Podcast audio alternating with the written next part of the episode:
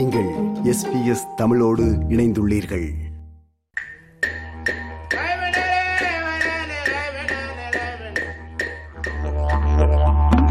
ஆஸ்திரேலிய பூர்வீக குடிமக்கள் குறித்த நிகழ்ச்சி. The planet Venus, the Sun, and the Earth were aligned just so today. It was a spectacle that no person living today had ever seen. Here's ABC's Ned Pot. Venus எனப்படும் சுக்கிரன் அல்லது வெள்ளி என்ற கிரகம் எமது பூமி சூரியன் மூன்றும் ஒரே தளத்தில் வருவது ஒரு அபூர்வ நிகழ்வுதான் அப்படி நடக்கும்போது வானியல் ஆராய்ச்சியாளர்கள் எமது சூரிய மண்டலம் குறித்த எமது அறிவை வளர்க்க அவதானித்து வருகிறார்கள் அன்றைய காலத்தில் கடற்பயணத்திற்கு வானியல் ஆராய்ச்சி மிகவும் முக்கியமானதாக இருந்தது A transit of Venus is something that only happens twice a century. In the 1700s, a transit of Venus was crucial to astronomers. ஒரு நூற்றாண்டில் இரண்டு முறை என்று ஆயிரத்தி எழுநூற்றி அறுபத்தி ஒன்று அறுபத்தி ஒன்பது ஆயிரத்தி எண்ணூற்றி எழுபத்தி நான்கு எண்பத்தி இரண்டு இரண்டாயிரத்தி நான்கு இரண்டாயிரத்தி பன்னிரண்டு ஆண்டுகளில் சூரியனின் பாதையை கடந்த வெள்ளி இனி இரண்டாயிரத்தி நூற்றி பதினேழாம் ஆண்டில் தான் கடக்க இருக்கிறது சரி அதற்கும் பூர்வீக மக்களுக்கும் என்ன சம்பந்தம் என்று யோசிக்கிறீர்களா? சம்பந்தம் இருக்கிறது. பூர்வீக மக்களின் இயல்பு வாழ்க்கையை அடியோடு மாற்றியதற்கு இதுவும் ஒரு காரணம். லுட்டினன்ட் ஜேம்ஸ் குக் ஆம் ஆஸ்திரேலியாவிற்கு வந்த முதல் ஐரோப்பியர் என்று பாடப்புத்தகங்களில் சொல்லப்படும் ஜேம்ஸ் குக் பிரித்தானிய கடற்படையில் மாலுமியாக கடமையாற்றிய போது வரைபடங்களை நுணுக்கமாகவும் சரியாகவும் வரையக்கூடியவர் என்று பெயர் வாங்கியிருந்தார். அவரது வரைபடங்கள் தான் பிரெஞ்சு நாட்டவரின் கையிலிருந்த கனடாவை பிரித்தானியா கைப்பற்றுவதற்கு உதவியது. ஆயிரத்தி எழுநூற்றி அறுபத்தி ஒன்பதாம் ஆண்டு வெள்ளி சூரியனை மறைக்கும் வேளை அதனை அவதானிப்பதற்காக ஜேம்ஸ் குக் ஒரு சிறு மாதுமி குழுவுடனும் ஜோசப் பேங்க்ஸ் என்ற பணக்கார ஆர்வலருடனும் எண்டவ என்ற கப்பலில் டஹிட்டி தீவிற்கு அனுப்பி வைக்கப்பட்டார். அத்துடன் ஒரு ரகசிய கடிதமும் அவரிடம் கொடுக்கப்பட்டிருந்தது. அந்த கடிதத்தை அவர் டஹித்தி தீவை அடைந்த பிறகுதான் திறந்து படிக்க வேண்டும் என்பது கட்டளை உலகின் தென்பகுதியில் நிலப்பரப்பு இருப்பதாக நம்பப்படுகிறது. அந்த நிலப்பரப்பை நீ தேடி கண்டுபிடிக்க வேண்டும். டஹித்தி தீவிலிருந்து டப்பையா என்பவரும் இணைந்து கொள்ள அவர்கள் தொடர்ந்து கடலில் பயணம் செய்து நியூசிலாந்து நாட்டின் தற்போது கிஸ்பேர்ன் என்று அழைக்கப்படும் இடத்தை அடைந்தபோது அவரது மாலுமிகளில் ஒருவர் நியூசிலாந்தின் மவோரி தலைவரில் ஒருவரான டப்பேராவை சுட்டுக் கொன்றுவிட்டார் அந்த நிகழ்வு இப்பொழுதும் கதையாக மவோரி மக்கள் சொல்லி வருகிறார்கள் It was just like any other day, you know. Sun was shining, sky was blue. Suddenly there was a commotion down at the beach. So he decided to go down and have a look. He'd never seen people like that before. They were wearing clothes he had never seen before. They were speaking in a language he could not understand. He started to walk towards them. They shouted at him, and he could see a shining stick. And then from the shining stick, there was a flash of light. Then there was darkness. His name was Tomorrow.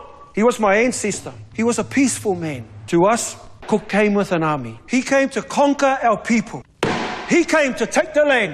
இந்த சம்பவத்தால் James cook பாதிக்கப்பட்டிருக்கிறார் என்றுதான் சொல்ல வேண்டும் தனது நாட்குறிப்பில் தனது உணர்வுகளை பதிந்தபோது நடந்தவற்றிற்கு கவலை தெரிவித்திருந்தாலும் தனது மக்களுக்கு ஆபத்து என்று வந்தால் தான் சும்மா பார்த்து கொண்டிருக்க மாட்டேன் என்று எழுதியிருக்கிறார் I am aware that most humane men who have not experienced things of this nature will censure my conduct in firing upon the people. But I was not to stand still and suffer either myself or those that were with me to be knocked on the head.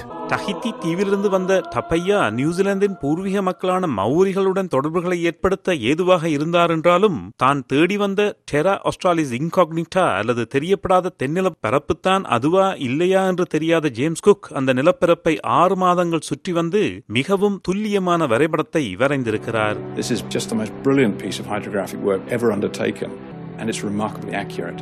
Nobody had ever done anything like this before. நியூசிலாந்தின் வரைபடத்தை முழுமையாக வரைந்த பின் தான் தேடி வந்த கண்டம் அது அல்ல என்று ஜேம்ஸ் குக் உணர்ந்து கொண்டார் நியூசிலாந்திலிருந்து மேற்கு நோக்கி பயணம் செய்த ஜேம்ஸ் குக் ஆஸ்திரேலியாவின் கிழக்கு கரையை வந்தடைந்தார் அவர் வந்திறங்கிய இடத்திற்கு பாட்னி பே என்று பெயர் சூட்டினார். அங்கு தங்கியிருந்த காலத்தில் பூர்வீக மக்கள் யாருடைய தொடர்பும் அவருக்கு கிட்டவில்லை.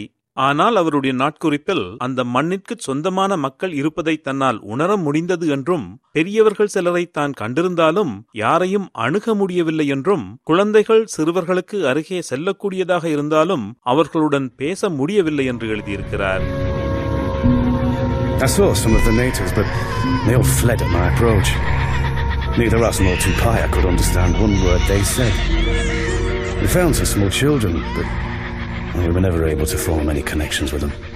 பூர்வீக மக்களின் வாழ்வையும் வரலாற்றையும் சொல்லும்போது ஜேம்ஸ் குக்கின் கதை மிக முக்கிய பங்கு வகிக்கிறது ஜேம்ஸ் குக் வாழ்ந்தே இருக்காத ஒரு வீடு இங்கிலாந்திலிருந்து துண்டு துண்டாக கொண்டு வரப்பட்டு அதுதான் அவர் வாழ்ந்த வீடு என்று விக்டோரிய மாநிலத்தில் காட்சிப் பொருளாக வைக்கப்பட்டிருக்கிறது ஆங்கிலேயர் எழுதியுள்ள சரித்திரத்தில் எவ்வளவு பொய்கள் பொதிந்திருக்கின்றன என்பதற்கு அதைவிட வேறு சாட்சி தேவையில்லை The word that we are using to describe the British convict settlement and its devastating effects on the Aboriginal community, the appropriation and occupation of traditional lands, the word that the Aboriginal community told us that they wanted us to use is invasion, and that's the word that the council decided to use last night. நடந்தது படையெடுப்பு என Sydney மாநகர சபை தீர்மானம் ஒன்றை நிறைவேற்றியது குறித்து Sydney mayor குளோவமோ ஊடகங்களுக்கு அளித்த பேட்டி அது இரண்டாயிரத்தி பதினோராம் ஆண்டு ஜூன் மாதம் இருபத்தி ஏழாம் நாள் தான் முதல் தடவையாக ஆஸ்திரேலிய அரசுசார் அமைப்பு ஒன்று இருநூற்றி இருபத்தி மூன்று வருடங்களுக்கு முன் நிகழ்ந்தது. உடன்படிக்கை எதுவுமின்றி ஒரு நாட்டை இன்னொரு நாடு முற்றுகையிட்டு உரிமை கொண்டது படையெடுப்பு தான் என்று உத்தியோகபூர்வமாக அறிவித்தது. அப்படி அறிவிக்கையில் கூட ஒன்பது உறுப்பினர் கொண்ட சிட்னி சிட்டி கவுன்சிலில் ஏழு பேர் ஆதரவாக வாக்களிக்க இரண்டு பேர் எதிர்த்து வாக்களித்திருப்பது ஆதிக்க மனப்பாங்கு இன்னமும் விட்டகலவில்லை என்பதையே எடுத்துக் காட்டுகிறது அந்த மண்ணிலே மக்கள் ஏற்கனவே குடியிருக்கிறார்கள் என்பது தெரிந்திருந்தாலும் யாருடைய அனுமதியும் பெறாது. அந்த மண் பிரித்தானிய அரசன் மூன்றாவது ஜார்ஜிற்கு சொந்தமானது என்றும் அந்த நிலப்பரப்பு வேல்ஸ் நாட்டின் தெற்கு பகுதியை ஒத்ததாக இருந்தமையால் அதற்கு நியூ சவுத் வேல்ஸ் என்று பெயரைச் சூட்டியும் சென்றார் ஜேம்ஸ் குக்.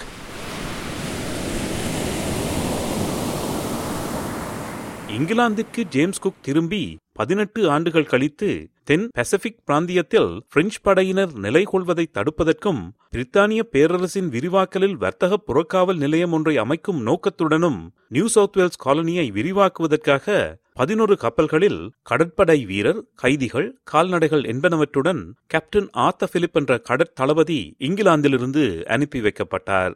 அந்த பயணத்தில் இன்னொரு விடயமும் கொண்டுவரப்பட்டது. பூர்வீக மக்களின் நில உரிமைக்காக குரல் கொடுக்கும் பால் கோ என்பவர் சிட்னி சிட்டி கவுன்சில் எடுத்த தீர்மானத்தைப் போலவே கேப்டன் ஆர்த்த பிலிப் ஆஸ்திரேலியாவில் வந்து கைதிகளை பராமரிக்கும் இடமாக தம் நாட்டை மாற்றியதை பூர்வீக மக்களும் பார்க்கிறார்கள் என்கிறார் They resonate with the truth of actually what occurred, the founding of the penal colony when uh, Governor Phillip set up the penal colony on instruction from the British Imperial government. That was an invasion. The Eora people in this area and the Gadigal people were displaced without consent. People died as a result of introduced diseases and introduced war. வெறும் நூற்றி எழுபது கடற்படை வீரர்கள் மட்டுமே வந்திறங்கி இருந்தாலும் வேட்டைக்கு பயன்படுத்தப்படும் மரத்தினாலான ஆயுதங்களை மட்டும் தாங்கியிருந்த பூர்வீக மக்களால் துப்பாக்கி முனை முன் தாக்குப்பிடிக்க முடியவில்லை இந்த துப்பாக்கிச் சூடுகளுக்கு பெண்களும் குழந்தைகளும் கூட தப்பவில்லை துப்பாக்கிச் சூடுகளிலிருந்து தப்புவதற்காக தன் பாட்டனால் நீருக்கடியில் மூழ்கி நீந்திச் சென்றதாக சொல்கிறார் சுற்றுலா வழிகாட்டியாக பணியாற்றும் ஆத்த ஆச்சி The Aboriginal people, the only thing they had was spears and boomerangs, right? They never had guns. So it was just total massacres that took place. Not only with the men, but also women and children. Anything that was running or moving was shot down.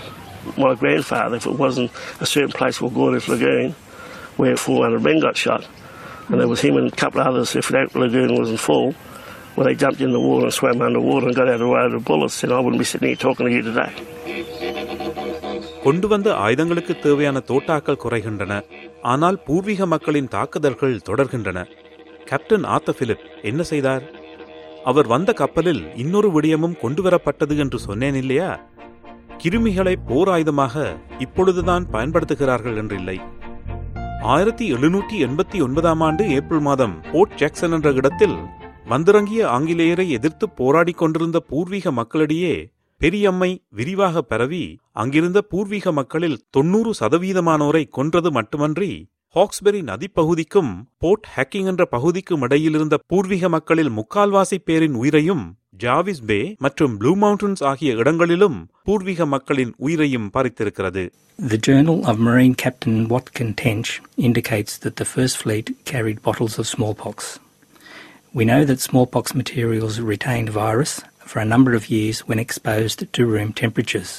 பிரித்தானியர் இப்படி செய்திருக்க மாட்டார்கள் என்பதெல்லாம் பொய் என்று ஆய்வுகள் மூலமும் புதிதாக அறியப்படும் தரவுகள் மூலமும் கன்பராவில் வாழும் ஓய்வு பெற்ற அரசு அதிகாரி கிறிஸ் வாரன் போன்றவர்கள் நிரூபித்திருக்கிறார்கள் கேட்பதற்கு கடினமாக இருக்கிறதா ஓல்ட் மிஸ்டர் பேர்ட் என்ற பூர்வீக குடிமகன் தனது தாயார் சொன்னதாக சொன்னதை தமிழில் சொல்ல எனக்கு கடினமாக இருக்கிறது They buried our babies with only their heads above the ground.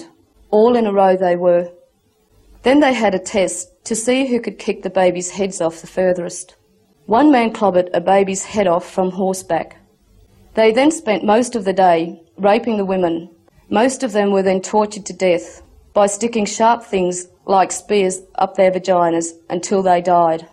They tied the men's hands behind their backs, then cut off their penis and testicles, and watched them run around screaming until they died. பிரித்தானியர் செய்த கொடுமைகளை அடுத்த வாரம் தொடர்ந்து பார்ப்போம் நிகழ்ச்சியாக்கம் குலசேகரம் சஞ்சயன்.